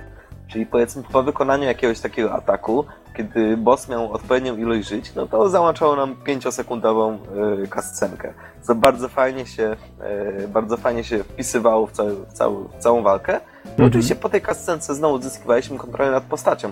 I chciałbym tutaj bardzo mocno y, podkreślić fakt, że tutaj to wcale mnie nie raziło. I o ile ostatnio jestem naprawdę bardzo wyczulony na to, jak ktoś zabiera mi kontrolę nad postacią, naprawdę w tej grze y, wyglądało to super i nie miało żadnych wad. Przynajmniej moim zdaniem, że podczas walki te 3-4 sekundowe wstawki naprawdę bardzo, bardzo plus. To ja mogę dodać a propos bossów, że ja nie wiem na jakim poziomie trudności grałeś. Oj, na normalnym. Na normalnym, czyli tym środkowym. No ja przechodziłem grę na najtrudniejszym. Zdarzało mi się faktycznie zginąć, choć gra no nie była aż taka trudna, więc wydaje mi się, że jeżeli ktoś ma mm, doświadczenie z poprzednimi Devil May Cry, to jak najbardziej powinien zaczynać od tego trudniejszego. Właśnie mnie, mnie zawsze ciekawi ta sprawa. Dużo strasznie osób mówiło, że trzecia część gry była strasznie trudna i nie do ukończenia. E, ja, ja pamiętam, że właśnie przeleciałem z palcem w nosie. Wiesz, bo ona była trudna na początku. Ona jest trudna na początku, jak nie masz rozwiniętych jeszcze broni, ta walka z Cerberem, tym pierwszym bossem. E, chodź, No Burek, wyprowadzę cię na spacer. no, więc... Nie, nie, nie. Moim, moim zdaniem w poprzedniej części Devil May Cry na niższych poziomach trudności dało się właśnie grać tak, że Ale ja nie E, mówię o niższych poziomach trudności. praktycznie, praktycznie maszowało się przyciski jakoś leciało. Czy, czy, Aha. czy nadal jest taka możliwość? Nie grałem na najłatwiejszym, nie powiem ci. Powiem ci tylko, że jeżeli zaczniesz od trzeciego poziomu trudności, tego najwyższego po zainstalowaniu gry, no to będziesz miał po prostu takie przyzwoite wyzwanie na początek, nie? A potem wypada już grać na kolejnych, żeby było jeszcze ciekawiej. Mhm. Natomiast Nie, ja bo jako ja, właśnie... się, ja się pytam, bo po prostu poziom trudności w grach się tak zmienia. Aha. E, Teraz gram w jeden tytuł, który będę niedługo recenzował i od razu zacząłem grę na poziomie hardcore. No i generalnie jest, jest bez problemu, nie? Większego, więc To powiem po tak, zastanawiam, czy, czy Devil May Cry jest e, faktycznie tak trudną grą, jak powinien być. Mhm. Twórcy bardzo dobrze opisali te poziomy trudności. Pierwszy jest opisany jako y, jeżeli chcesz się cieszyć fabułą, włącz ten poziom trudności, nie będzie ci sprawiał problemu z niczym, nie? O. A jeż napisali, że jeżeli znasz Devil May Cry, to bierz od razu ostatni i, i ciesz się grą. No. Więc według mnie są dobrze opisane i wystarczy przeczytać opisy i każdy będzie wiedział, co wybrać. Y, ja- Ja właśnie może jeszcze momencik od siebie dodam. Mhm. Ja grałem na normalnym i, i jak wiadomo, jak powiedziałem, nie miałem wcześniej żadnego, żadnej styczności, żadnego kontaktu z tą grą. I generalnie rzecz biorąc, początkowo było to dla mnie wyzwanie, zwłaszcza, no, zwłaszcza, że trzeba było przejrzeć, jakie to są w ogóle ataki, jak się je wykonuje i tak dalej. Aczkolwiek one są wszystkie tak bardzo logicznie i analogicznie mądrze zrobione, że, że faktycznie jeśli coś załapiesz gdzieś przy początku gry, no to potem już leci. I, i w zasadzie na tym normalnym poziomie trudności y, gra wydawała mi się w zasadzie cały czas mniej więcej tak samo trudna. Zmieniali Mhm. się tylko przeciwnicy, trzeba było oczywiście odpowiednio ich atakować. Nie było to jakoś y, Znaczy nie czuć było, że pod koniec gry trzeba się napocić, napocić, napocić, żeby gdzieś prze, przejść dalej. Z jednym wyjątkiem. Jeden, jedną arenę małą powtarzałem 15 razy. Dosłownie 15 Wow. razy powtarzałem. E, Wiesz, a tak jeszcze wracając na sekundkę do bossów, bo tu parę kwestii takich drobnych żeśmy pominęli, o których chciałem wspomnieć, na przykład, może jeszcze na sekundkę tych bossów odsuwając, y, a propos podobieństw do poprzednich części, mm, bo może to wiele osób interesuje, mianowicie są na przykład te statuły, przy których kupujemy przedmioty. Nawet te przedmioty, które kupujemy są identyczne, czy to przedłużenie zdrowia, czy, czy złote orby, tak to się tak nazywało? Ja ciągle zapominam. Złote Złote- kule. złote orby, które pozwalają nam y, skrzesić się, jeżeli zginiemy, i to nie wpływa negatywnie na, na, na grę. Tylko, że ja pamiętam, że w poprzednich częściach to chyba działało w ten sposób, że jeżeli się zginęło, to trzeba było zaczynać etap od początku. Tak, Bizonie? E, Wiesz co? I- i właśnie- nie potwierdzę ci tego. I, i, Znaczy, były na pewno chyba takie, które odnawiały ci w momencie śmierci życie. to były właśnie te złote orby i mi się wydaje, że to właśnie tak działało. Ginąłeś, zaczynasz etap od początku. W nie, tym nie, momencie... nie, nie, nie, nie. nie? Odnawiało ci życie, ja jestem właściwie pewien, że... To znaczy, jeżeli nie skorzystałeś z orba, to zaczynałeś etap od początku, czy nie? Tak, Tak. A jeżeli skorzystałeś, to odnawiało ci to po prostu życie. Właśnie, no tak samo tutaj w tej, w tej części, jeśli zginiesz, y, dostajesz pytanie, czy chcesz użyć złotej kuli, żeby wskrzesić postać. Tak, nie? No i tyle. Jak wskrzeszesz, no to wstaje i jedzie dalej. Problem w tym, że jak nie wskrzesisz, nie dzieje się kompletnie nic, jesteś cofany na początek tej samej walki, więc to właściwie. No cóż. No to, to, No tak tak, wcześniej ale nie było, tak wcześniej nie było. Wcześniej na pewno się powtarzało całą planszę, jeżeli się nie skrzesiło. Więc w tej chwili złote kule znacznie straciły na, na znaczeniu, ale dzięki temu gra jest Znaczy- też trochę prostsza. Y, Myślę, że, że za każdą śmierć jest minus 20% do wyniku bodajże. Więc y, myślę, że do wymasterowania tej gry dla kogoś, kto naprawdę chce osiągnąć jakiś duży wynik i punkty za styl. Ja miałem punkty za styl w pewnym momencie SS. Okej. Też mi się y- raz zdarzyło. Y, więc, więc ostatecznie y, więc ostatecznie myślę, że ma to jakieś znaczenie. Nie dla normalnych ludzi oczywiście. Z całym szacunkiem dla wszystkich graczy. Ej! Wiesz, bo to. Tutaj akurat, y, tak jak wspominałem, to, to jest właśnie taka, sta, taki stały element serii, że ta jej arcade'owość taka, że powtarzasz konkretny etap, który ci się podoba, po to, żeby go wymasterować, żeby zdobyć właśnie tą rangę, tam chyba najwyższa to jest SSS, jeżeli się nie mylę. Bo mamy tutaj chyba od D się chyba zaczynają D, C, B, A, potem mamy właśnie S, SS i SSS. No i przy okazji ten komentator, co nie?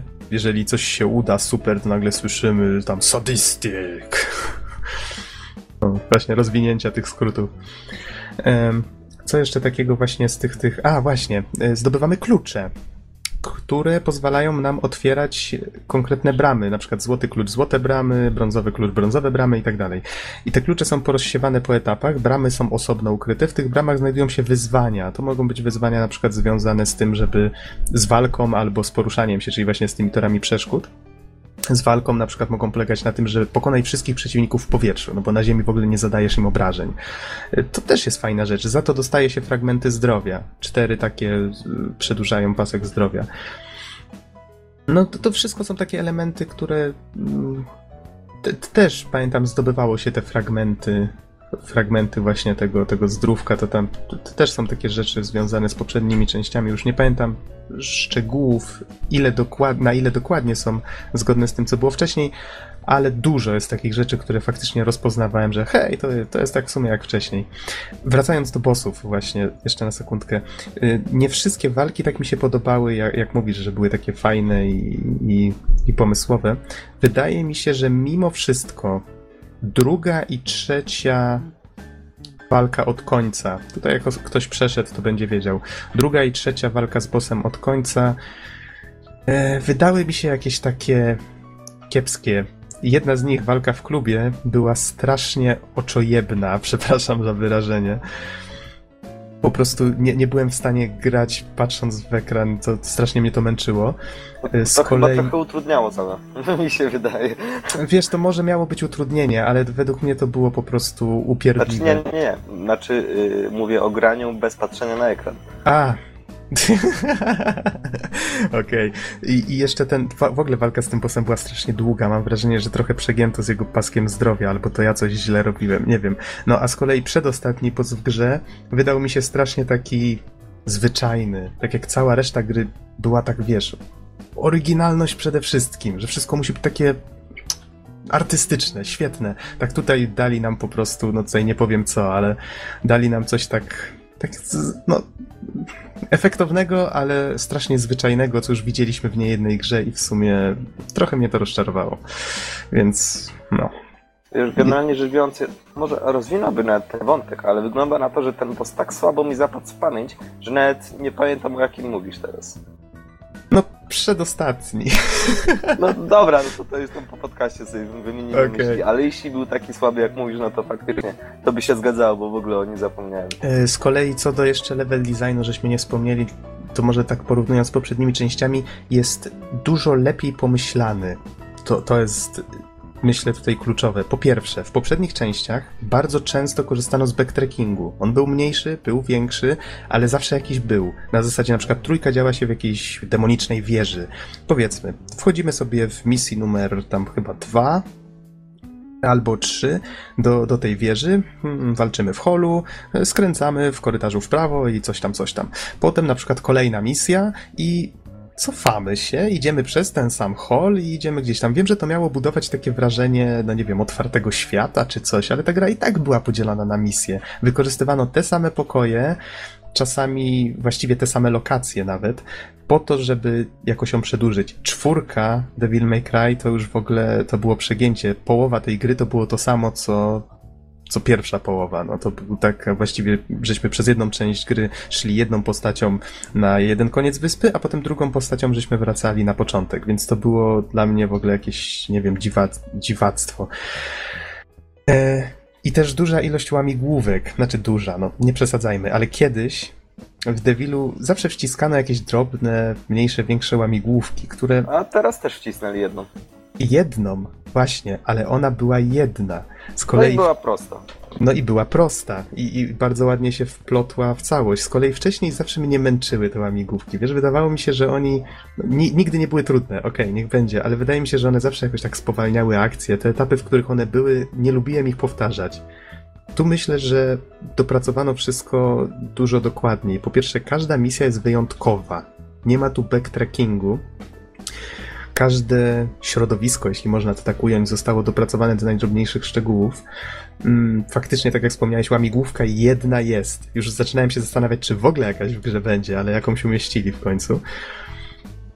I myślę, że faktycznie ten flow gry jest dużo lepiej przemyślany, jest faktycznie dynamiczny do samego końca, więc widać, że Ninja Theory się znają na, na swoim fachu. Dobrze to zrobili.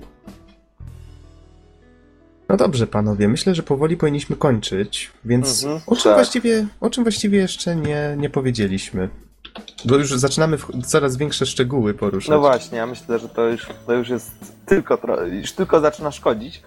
E, na, natomiast, e, okay. no nie no, myślę, że wszystkie najważniejsze elementy żeśmy omówili.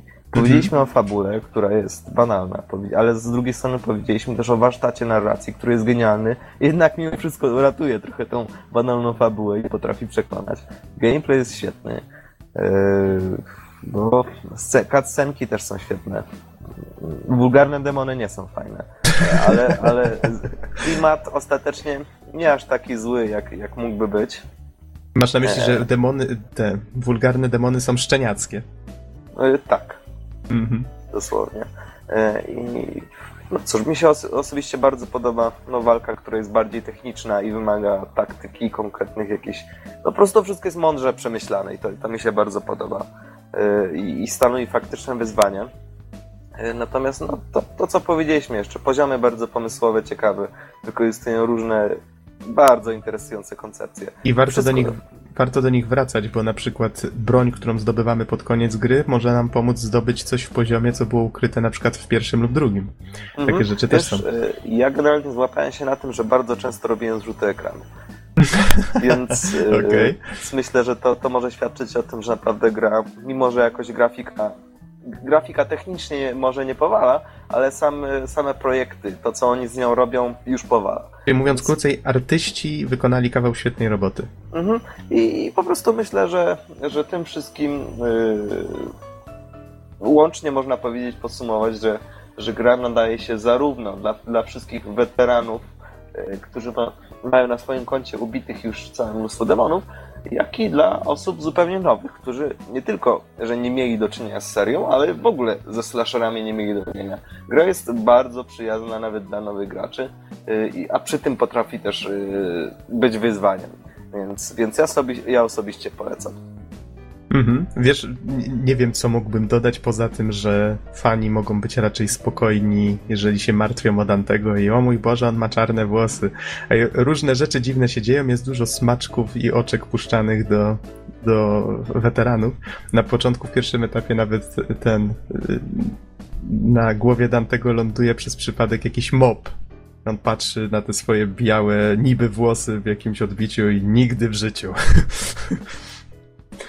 Więc są, są tu takie smaczki. O, ogólnie rzecz biorąc, można to potraktować jako taki, jako taką origin story.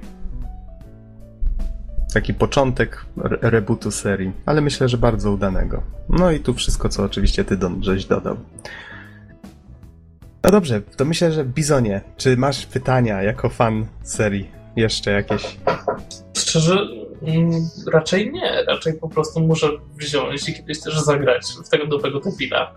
Bo chociaż czwórki nie skończyłem, to na tego od momentu, kiedy grałem w demo, mam po prostu całkiem dużą ochotę. No i jest mm-hmm. zrobiony e, świetnie i chcę więcej, po prostu chcę więcej i dodatkowo wasza recenzja przekonała mnie, że naprawdę warto. Mhm. To jeszcze mogę dodać taką dość formalną informację, że Sporo DLC się widzę tutaj ukazuje do tej gry, no niestety. A jedno z nich, z tego co widzę, jest dość ważne. Jest to DLC fabularne, chyba, tak przynajmniej rozumiem z opisu. Można w nim pokierować właśnie Vergilem, kosztuje bodajże 9 dolarów. Można je dostać, no widzę, że na każdej platformie i różnie podają. Jedno źródło podaje, że 20 lutego powinna być premiera, inne z kolei, że dopiero 6 marca, więc pewien nie jestem. A pozostałe DLC to tutaj widzę Bloody Palace, które chyba na niektórych platformach jest darmowe. I ono chyba oferuje coś takiego jak w niektórych poprzednich częściach były takie tryby, które polegały na tym, że były piętra, na których byliśmy zalewani falami przeciwników. I, I, tutaj chyba chodzi o, dokładnie o to samo, czyli że są kolejne fale i tych fal jest tam powiedzmy ze 100 czy, czy ileś. I musimy wytrzymać jak najdłużej. No i oczywiście jakieś paczki z kostiumami, z brońmi, no jest tego tutaj widzę sporo. O, myślę, że wyczerpaliśmy temat kompletnie. Oby nie słuchaczy. Dokładnie. No dobrze, panowie, to, to co? Bizonie, polecamy. No jak polecacie, to polecacie.